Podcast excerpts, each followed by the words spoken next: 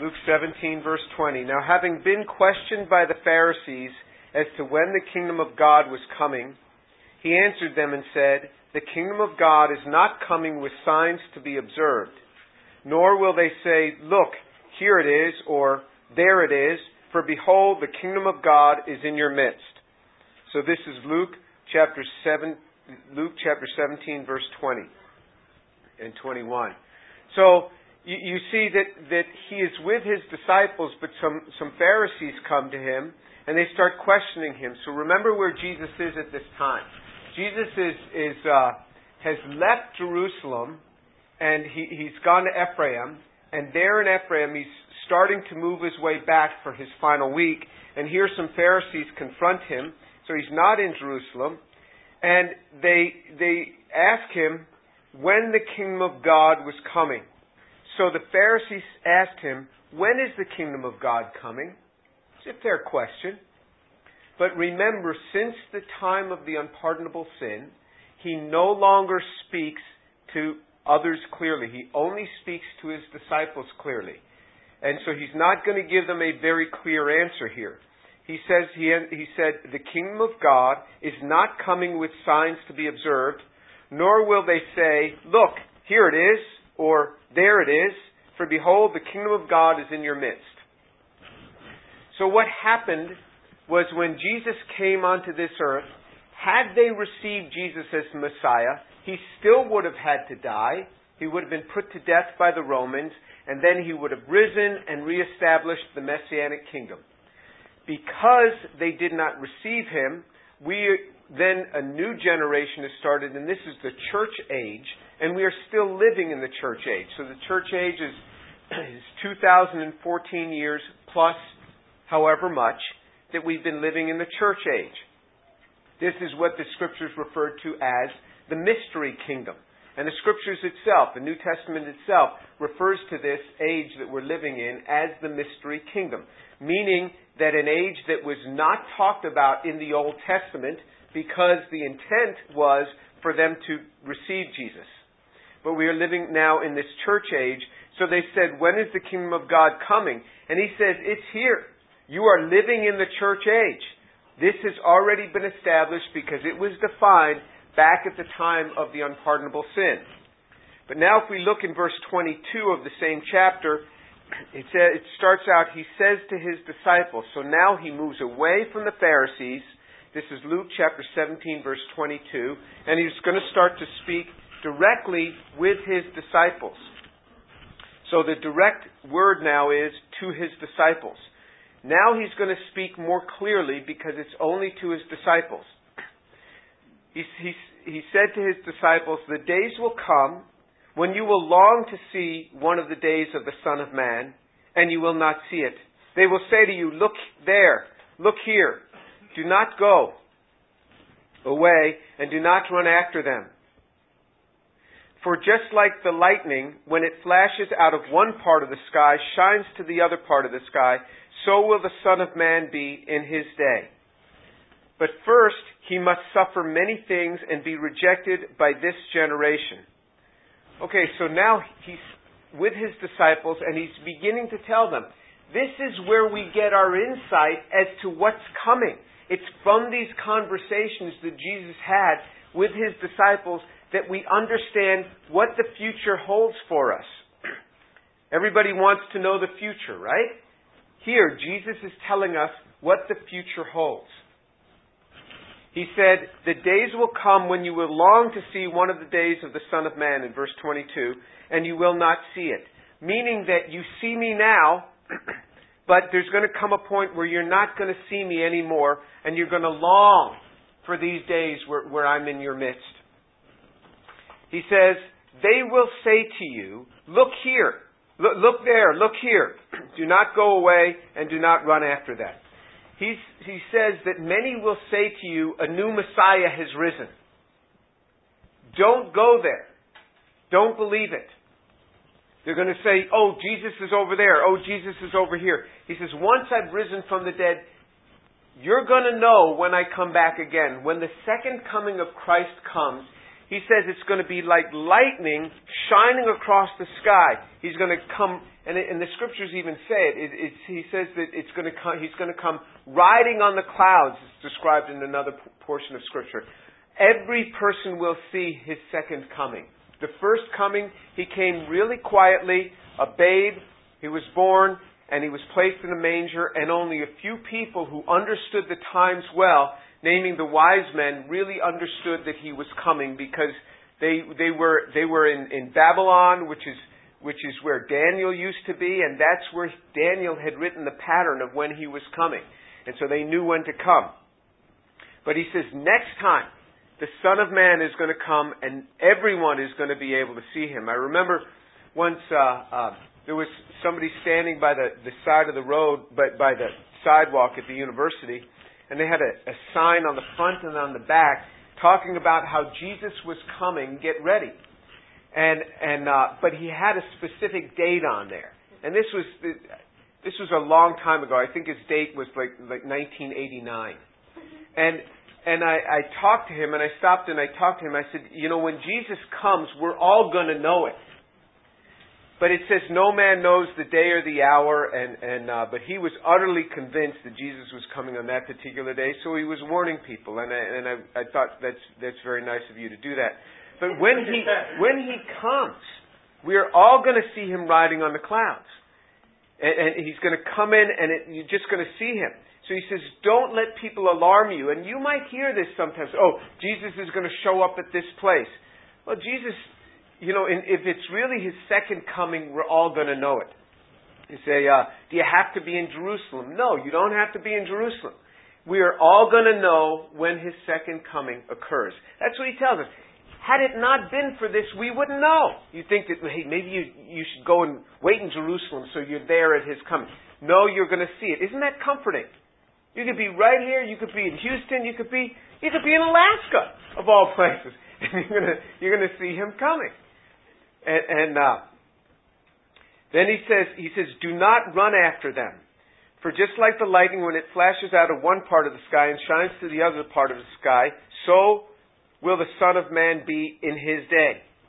But first, he must suffer many things and be rejected by this generation. So, so, so he, here he, he starts to point something out he's saying to them, but before any of this can take place, he's saying to his disciples, I'm going to have to suffer many things and be rejected by this generation. This generation is not a, ever a reference when Jesus speaks about it to humankind in general. It was to that generation that he was alive with at that time. He said that he was going to be rejected. I'm going to be going to suffer many things and be rejected by this generation. Verse 26. And just as it happened in the days of Noah, so it will be in the days of the Son of Man. They were eating, they were drinking, they were marrying, they were being given in marriage until the day that Noah entered the ark and the flood came and destroyed them all. It was the same as happened in the days of Lot. They were eating, they were drinking, they were buying, they were selling, they were planting, they were building. But on the day that Lot went out from Sodom, it rained fire and brimstone from heaven and destroyed them all. It will be just the same on the day that the Son of Man is revealed. On that day, the one who is on the housetop and the one uh, housetop and whose goods are in the house must not go down to get them out. And likewise, the one who is in the field must not turn back. Remember Lot's wife. Whoever seeks to keep his life will lose it, and whoever loses his life will preserve it. Okay, so, so Jesus begins to give us more clarity here. He says that his second coming, so we know what's going to come just before his appearance of his second coming. Seven years before his second coming, the tribulation will hit. The tribulation will hit on the world. So, Jesus died on the cross. We are living in the church age, and this church age will continue throughout the seven year tribulation. Once the seven year tribulation ends, Jesus' second coming will, will take place. just before the tribulation, the rapture will occur. Now, there is some differences on this. Some people think the rapture occurs after the tribulation. Some people think the rapture occurs right in the middle of the tribulation. Some people think that the rapture occurs after the sixth seal in the book of Revelation is opened. Some people think it's right at the beginning of the tribulation. I would say that most scholars today, not all, certainly not all, but most, I would say, the majority is that the tribulation will occur just before the tribulation, the the the the, uh, uh, uh, um, the, the taking of the saints. So so this this term of of when Jesus removes those who believe in Him, the rapture. This term rapture is not a scriptural term; it's a church term. But this taking of the saints from the earth will occur just before the beginning of the, the tribulation period. This tribulation is going to come on earth, Jesus is telling us, and this is what the people will be doing. Just as it happened in the days of Noah, so it will be also in the days of the Son of Man. They were eating, they were drinking, they were marrying, they were being given in marriage, until the day that Noah entered the ark and the flood came and destroyed them all. It was the same as happened in the days of Lot. They were eating, they were drinking, they were buying, they were selling, they were planting, they were building. But on the day that Lot went out from Sodom, it rained fire and brimstone from heaven and destroyed them all. So think about what's going to happen. What's going to happen is the tribulation is going to hit, and all over the earth there is going to be turmoil. Now, you can speak to people in different parts of the world. For example, you speak to Koreans, and, and those who lived through the Korean War we'll say, you know, that was the tribulation. There have been real times of upheaval, but not all over the world has upheaval occurred. There is going to come a point when that happens. And it says just before that happens, people are going to be marrying, they're going to be buying, they're going to be selling. And what's interesting about that is there is nothing wrong with marrying or buying or selling. Nothing wrong with any of that. That's fine. Planting, so people are going to be going out their normal lives and doing all the normal things people are going to be doing when when when uh, uh, just just before the, this this uh, time comes. There's nothing wrong with that. All of this is going to take place. But you see, life has a way of creeping up on us, and it says in, in verse in verse uh, 30, it will be just the same on the day that the Son of Man is revealed. On that day, the one who is on the housetop and whose goods are in the house must not go down to take them out. And likewise, the one who is in the field must not turn back. Remember Lot's wife. Whoever seeks to keep his life will lose it, and whoever loses his life will preserve it. So what Jesus is speaking about here is he's speaking about the end times. The things are going to take place. But what I want to bring this back to is because we're not living in the days of the tribulation yet. The rapture might occur. Let's read about the types of things that, that take place in the rapture. Jesus touches on that as well. He says in verse 34, he says, I tell you on that night. So in other words, just before the rapture occurs, just before the tribulation occurs, on that night, there will be two in one bed. One will be taken, the other will be left. There will be two women grinding at, at the same place. One will be taken, the other will be left. Uh, some manuscripts insert verse 36. Two men will be in the field. One will be taken, the other will be left. And answering, they said to him, Where, Lord? And he said to them, Where the body is, there the vultures will be gathered.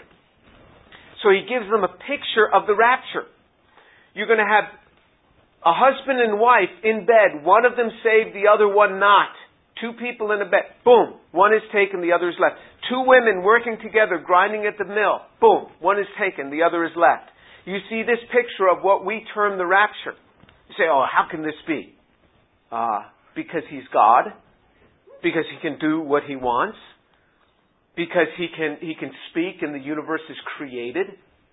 So he can do that. Believers will be taken. So he gives us this picture. But what I want to go back to here is I want to say, okay, well, what does this mean for me today? So look, look at, look at this, this verse 33.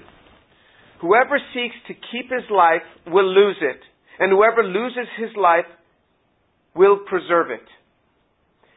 Jesus speaks the same verse in, in several passages in the scriptures, and he says in one case, Whoever seeks to save his life will lose it, but whoever loses his life for my sake and the sake of the gospel will save it.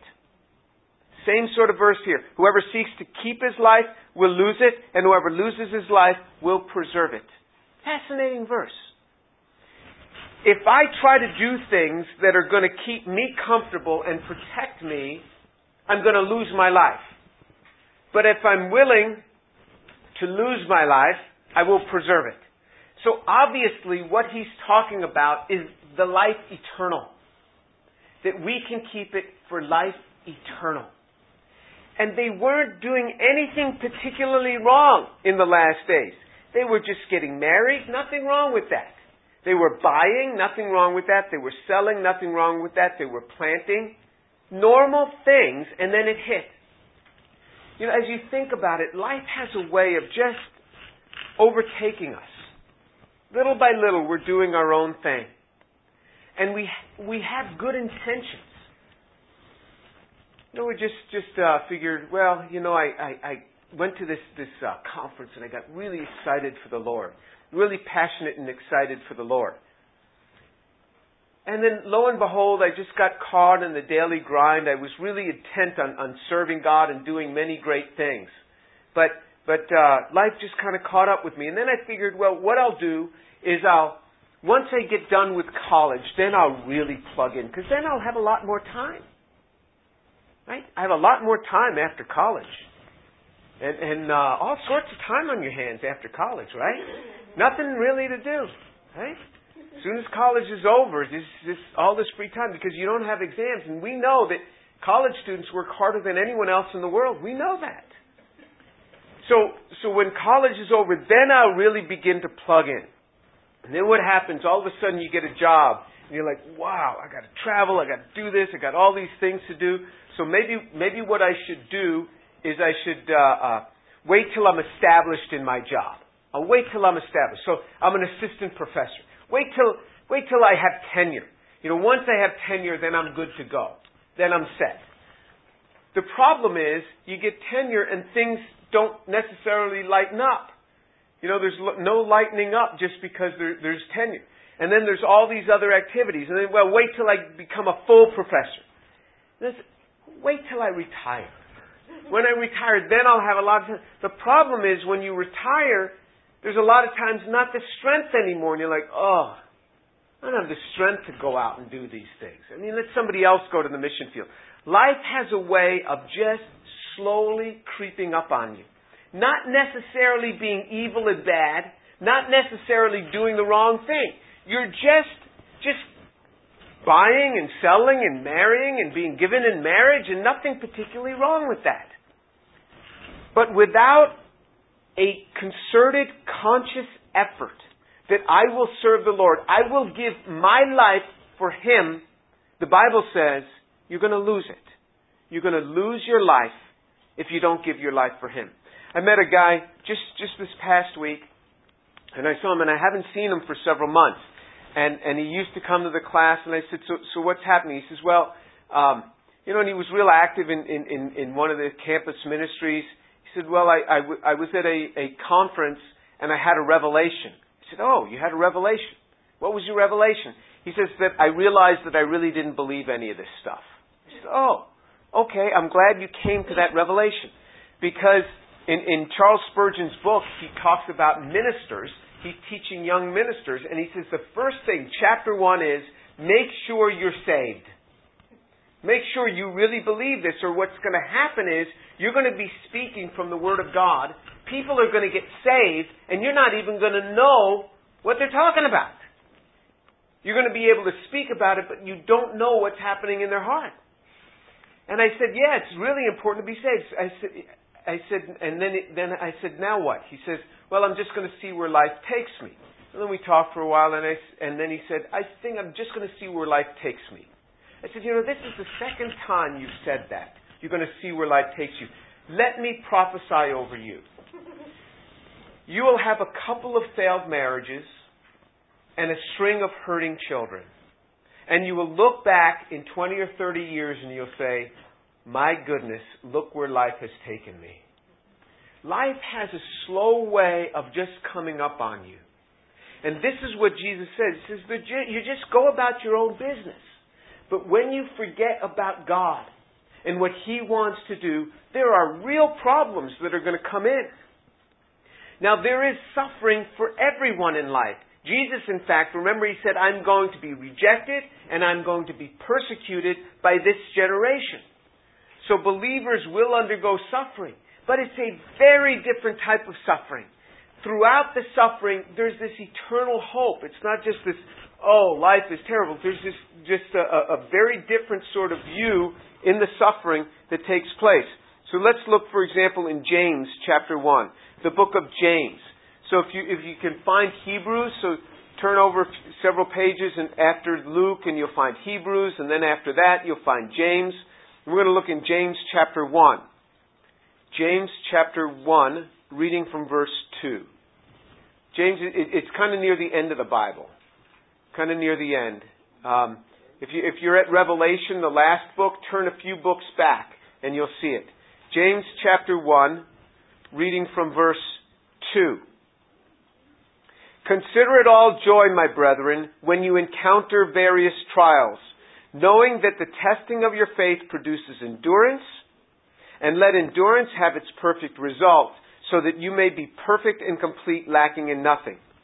So he says, consider it all joy when you encounter various trials. So he doesn't say, if you encounter various trials, consider it all joy. He said, when you encounter it, it's going to happen. There's going to be pains in life, even to the believer. He's writing to believers. And he says, consider it joy. Knowing that the testing of your faith produces endurance. So when our faith is tested, it produces endurance in our lives. Knowing that the testing of your faith produces endurance, and let endurance have its perfect result, so that you may be may be perfect, lacking in nothing. So look at what he says here. To the believer, there will be sufferings, there will be trials, but it perfects us, it makes us better. You talk to any believer who has gone through hardship, not in the midst of the hardship, maybe not right after the hardship, but sometime later. They will talk about the proving that occurred in them as a result of that hardship. The maturing of their faith that occurred throughout that hardship. Very little maturing in faith takes place in times where we're trial free. Very little maturing. You'd think that, oh, I'm ecstatic, I'm excited about the Lord, now's the best time to grow. It doesn't happen that way. It's the trials that cause us to grow all the more. Isn't that interesting? The trials cause us to grow. That is totally different than the trials that take place without the hope of Jesus Christ. It is like marrying and being given in marriage, and then all of a sudden, everything comes upon you. And it is, it is a destruction of life rather than a preservation of life. Once we are filled with the power of Jesus Christ, He says, He who gives His life for me will save it, Jesus said. So how do we dedicate our life to Him? Because remember, what happens is you can have all these great intentions. Yeah, I'm going to serve the Lord. And then it just waits and waits and waits and just never really happens. Let me give you some thoughts on this. To have, if you're a believer, if you're an unbeliever, the first step is you got to be saved. You eh, say, Jesus, forgive me for my sins and come into my life. Ask Him to forgive you and ask Him to come into your life. And if there's a problem, you read the New Testament twice. On sometime before you finish the second time through, you will get saved. It is an amazing book. That doesn't mean that you just skip around everywhere. You start in Matthew, that's the beginning of the New Testament. Matthew chapter 1, verse 1 is right at the beginning.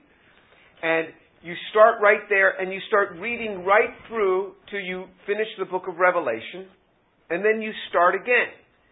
Sometime through, either the first pass or the second pass, you will be saved. It is an amazing book. If you read it, pick up where you left off the day before. If you're a believer in Christ, let me give you a few pointers on how you can make sure that life doesn't creep up on you before you've had a chance to really serve Him. And that is to pick up a ministry that depends on you. In the sense that if you don't show up to that ministry, something really bad happens. It doesn't, doesn't work. So in other words, let me give you, let, let me talk about this. If you say, I think I'll pick up chairs from this class on Sundays after class and help stack them in the back. That is a great thing to do. But whether you show up or not to pick up the chairs, there's a lot of other people who are going to pick up chairs and they're not even going to notice you're not picking them up. Now God will notice, but no one else is going to notice. But if you have a ministry where, say you're teaching in one of the kids' classrooms or one of the youth class, classrooms and you're teaching Bible study in there and you don't show up, somebody's really going to miss you. They're going to, you know, there's going to be a bunch of kids in there and they say, what are we doing here? Where's the teacher? You want to pick up a ministry where you are a vital part of that ministry, a vital part of that ministry. You say, well, I don't know what my gifts are. Well, you will never know sitting around. You will only know by trying. Now, some people's gifts are hospitality, and you can see it. They'll get in a kitchen and they will serve and they, and it doesn't bother them. It's not like, ah, oh, getting worn out every week. Not that it's not tiring, but it's something you enjoy doing. And if your enjoyment, if your heart isn't there, try something else. Try, some other ministry where your heart is there. Again, it doesn't mean that it's not, it doesn't tax you, it doesn't mean that it doesn't make you tired, but it's something where you realize that, hey, you're pretty good at this, and I enjoy doing this. And you, you only find these things by trying them. Try them for a few weeks or a few months and see. And then God opens up the opportunity. Maybe you have the gift of teaching. So what you do is you start in a little small group Bible study. And, and you get in a Bible study and you, you start teaching in just a small group. And see if people are connecting. If people are just falling asleep all the time, then, you know, it's a sign. and the sign is you, you put people asleep. If you think you have the gift of singing and people don't want to hear you sing, it's a sign. So, so it helps you to know this. If you're in one of these, if you're working with the youth, with the high schoolers, and they really enjoy you and you enjoy them, that's a sign that, hey, you may be gifted in working in youth ministry. You know, I know one student from this class, he doesn't come to this class anymore because he's so busy working with the youth in the church. He's doing exactly what he ought to do.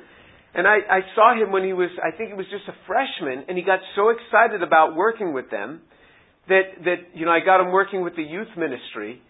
He went to the youth lock-in.